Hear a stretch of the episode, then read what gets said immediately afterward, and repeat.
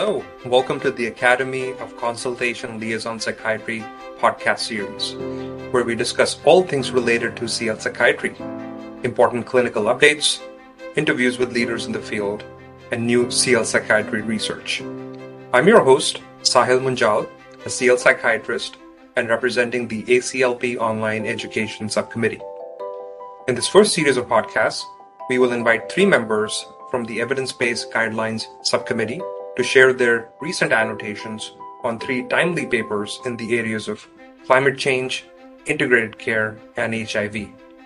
The annotations review important papers covering diverse content areas in CL psychiatry and are updated every quarter. You can also find these annotations on the ACLP website. So, let's get started. We will have Dr. Jai Gandhi discuss an article titled Comparison of Tele-Integrated Care and Tele-Referral Care for Treating Complex Psychiatric Disorders in Primary Care, a pragmatic randomized comparative effectiveness trial published in JAMA Psychiatry 2021 by Fortney et al. Dr. Gandhi, can you do a quick introduction of yourself? Yeah, uh, Dr. Munjal, thank you so much for having me on the podcast. Um, I'm a consultation liaison trained psychiatrist that works in the outpatient setting at the Rocky Mountain Regional VA. Um, I'm affiliated with the University of Colorado as well as UT Southwestern, um, as well as Meharry Medical College. Um, and I am excited to be here and, and to talk about some of you know this article and um, you know I've had the opportunity to be part of the ACLP um, guidelines and evidence-based medicine subcommittee for about one year at this point. Um, I have a variety of scholarly interests, but primarily I'm really interested in the intersection between psychiatry and structural forces. Um, so, for those of you familiar with the idea um, and concept of structural competency, mm-hmm. um, and for the purposes of ACLP, uh, what I've primarily been writing on um, for the annotations um, is uh, collaborative and integrated care. All right, sounds good, Dr. Gandhi. Can you give us an overview of tele-integrated collaborative care, tele-referral care, or enhanced uh, care referral, as referred in this article, and other models of care relevant to uh, this particular article you'll be discussing for the listeners who may not be familiar with this terminology, and subsequently discuss a little bit about the background of the study? Absolutely. Glad glad to kind of dive in a little bit here. Mm-hmm. Um, you know, as as many of our listeners are are probably familiar. Um, the idea of collaborative care has, has really taken off. Um, this model, um, kind of initially out of the University of Washington, um, where a team of providers, including the patient's PCP, a care manager, and a psychiatric consultant, work together to provide evidence based mental health care. There's a plethora of evidence um, that has emerged on the effectiveness of this model over usual care um, in treating mm-hmm. patients with a variety of mental illnesses. And so that that provides the backdrop, you know, thinking about collaborative care as a useful model to scale up care and provide population level care. Um, now, one of the things that's interesting is that within the VA, um, it has an approach um, that kind of falls into that bigger umbrella of collaborative and integrated care. Um, and it basically allows for experts to kind of get directly involved in patient care, whereas the collaborative care model um, often involves the care manager being the primary contact with right. patients. Now, the ideas within this article, the idea of tele-integrated care and tele-referral, tele-referral care, um, parallel with, with these ideas. So, um, tele-integrated care um, is kind of the telehealth parallel of the collaborative care model, where we've got primarily a care manager and a psychiatric consultant that's a little more removed, um, providing um, evidence-based recommendations to the PCP, and then we have the tel- telereferral care, which you know is kind of what it sounds like, but a telehealth version where you refer a patient into pro, uh, receiving a specialty level of care right. from either a psychiatrist or a psychologist. All right, that sounds good. So the study really is designed to identify the best approach to deliver tele mental health care services to primary care clinics. Uh, they had about 1,000 patients, and half were randomly allocated to collaborative care, and half were assigned to the enhanced referral. Now let's go over the study design and methodology. Absolutely. Um, so this study took place um, over 12 federally qualified health centers in three states and covered 24 primary care clinics. It was an incredibly inclusive trial. So the goal of this trial was to specifically get a better understanding of the ability for these types of models to provide uh, evidence-based care to patients with more complex psychiatric disorders. And specifically, what they were looking at was post-traumatic stress disorder and or bipolar disorder. And they were very, very inclusive. So their mm-hmm. exclusion criteria were pretty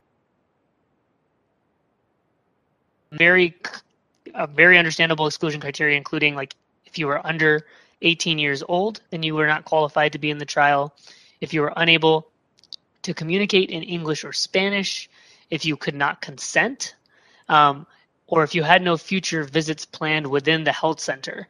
Um, and then the most common reason for exclusion was actually that if a patient was already receiving pharmacotherapy from a mental health specialist. Right. Um, but otherwise, even if you had other mental health diagnoses um, beyond bipolar disorder or post-traumatic stress disorder, if you weren't receiving care from a mental health specialist, you were welcome to be included in this trial as long as you met the inclusion criteria on top of that sounds like a pretty wide inclusion criteria and, and also sounds like uh, if the psychiatric medications were being prescribed in primary care settings that is that is okay to be included. yes exactly um, and so absolutely. So if primary care provider was the one providing medications then they were absolutely allowed to be part of this trial. Great. Uh, what were the outcomes uh, that they looked at? Um, so you know um, and just to be clear so what they did was you know they um, screen patients and then they randomized them to you know what we previously talked about the tele-integrated care or the tele-referral care arms.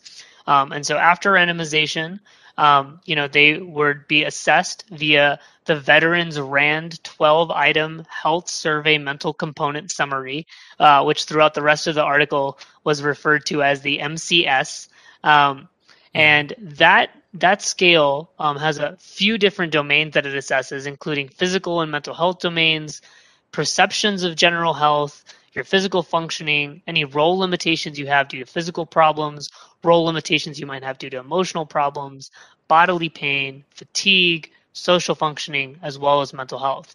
And so this was seen as the primary outcome, which kind of captured this very wide um, swath of symptomatology and right. function. Um, on top of this primary outcome that they were interested in, they really wanted to get a sense of how individual disorders and symptom um, symptom profiles improved over the course of the trial or didn't improve over the course of the trial. And so they got very specific. Um, so for PTSD, they used the checklist five. Um, for bipolar disorder, they did the Altman Mania Rating Scale. They assessed depressive symptoms with the Hopkins Hopkins symptom checklist. Um, they assessed mood state with the internal state scale. They assessed anxiety with the generalized anxiety disorder 7 scale. They assessed recovery with the recovery assessment scale. And the last thing that they were really interested in as well was patients' perception of having access to care. And then on top of those things, they also um, uh, checked in on medication adverse effects and side effects. All right. Looks like they used a lot of scales you know, there's few interesting things when I looked at the uh, the population uh, that they enrolled in the in the study. It, was you know primarily a rural and underserved population, and the patients that were enrolled had uh, baseline MCS scores that were two standard deviations below the national mean. So this is a population that uh, you know wasn't doing well, and and you know lower scores mean that there's more impairment and 66% of the of the population lived below the 2016 federal poverty level and 83% were publicly insured or uninsured. Uh, so you know it's it's, it's a population uh, that has issues with access to care. Uh, let's now briefly discuss the results of the study. Absolutely. Um, and so as you highlighted you know th- this was a patient population um, that from some additional expert level of um, recommendation and, and, and care. Um, and what they found, you know, they, they initially hypothesized, they, they hypothesized that with this level of complexity that you really needed to do referral care to have improved outcomes in your mental health symptomatology and um, they did as they did the trial and they completed it they actually found to, to their surprise um, that both tele-integrated care and tele-referral care both models of care led to significant improvements across nearly every domain.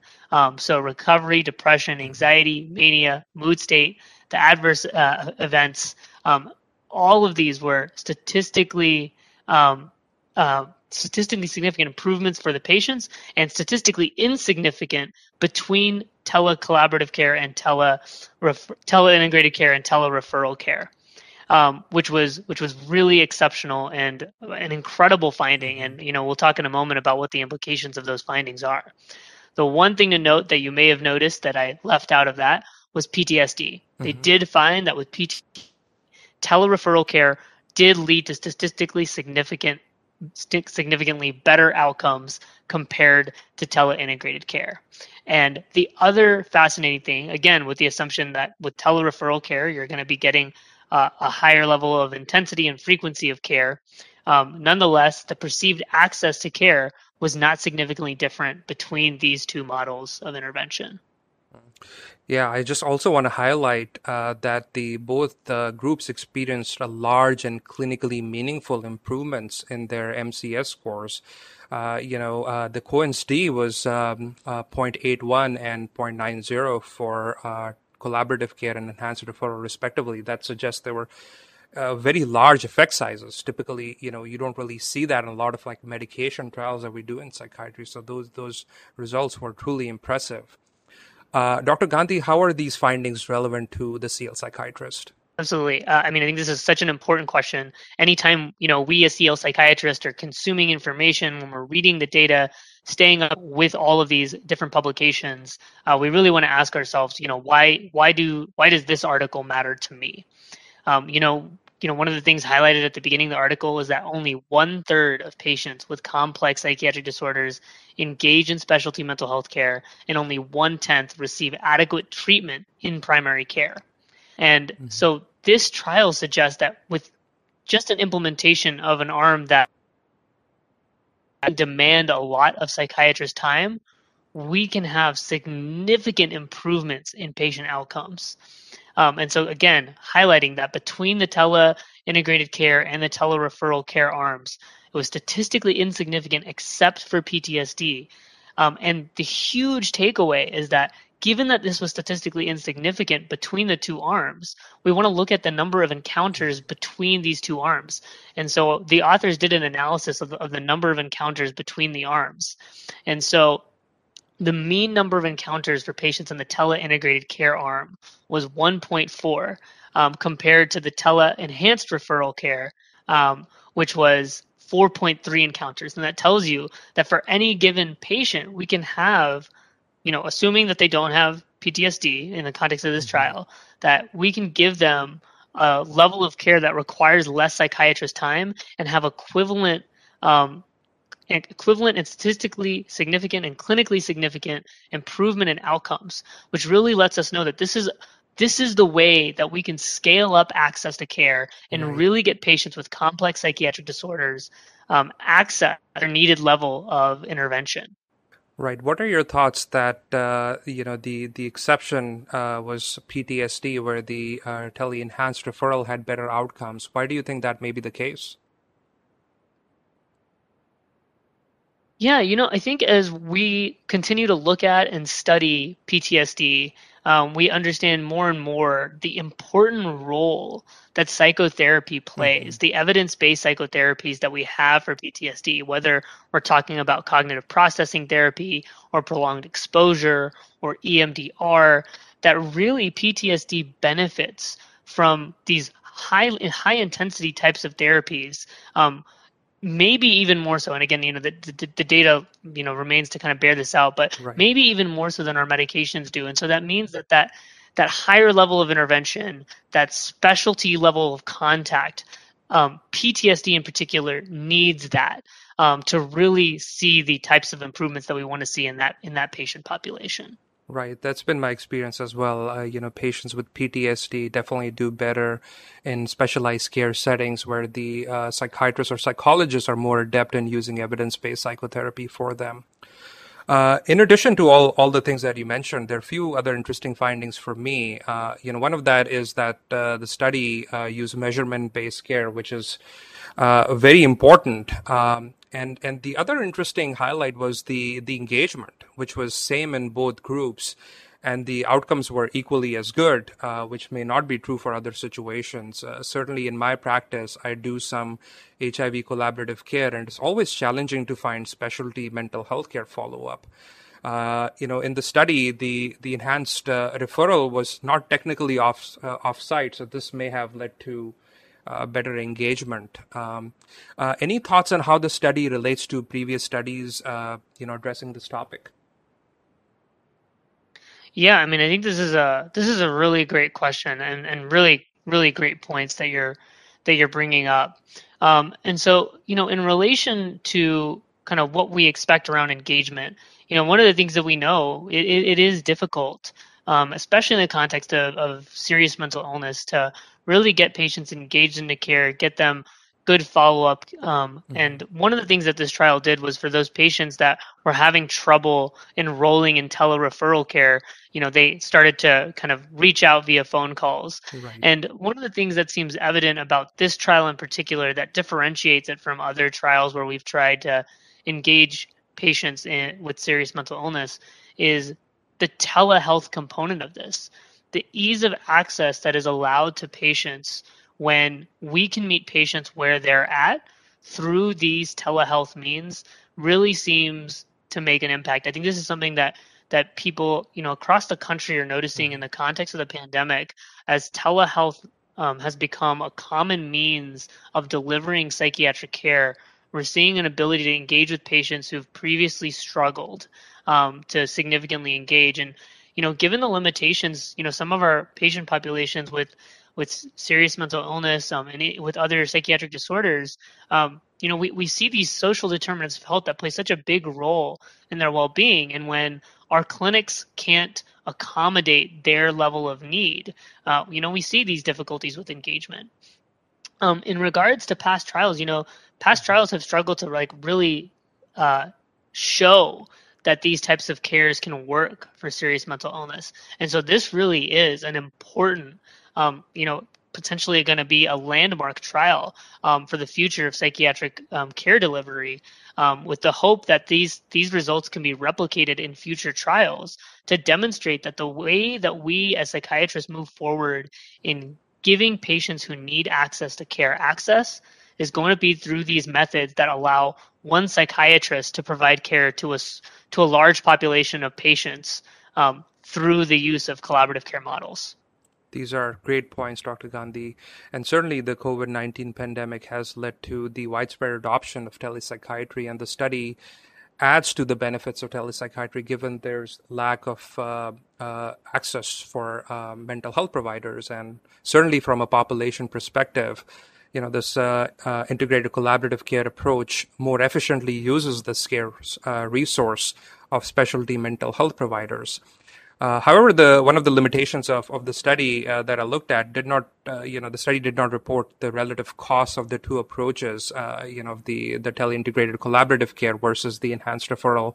and and that certainly should be something that future studies should look at, and maybe a factor in in establishing which which you know which approach uh, the clinics uh, choose to implement. Uh, you know, thank you so much, Dr. Gandhi, uh, for coming on the podcast and uh, you know, kind of doing a deeper dive into the study. Really appreciate it. Yeah, thank you so much for having me.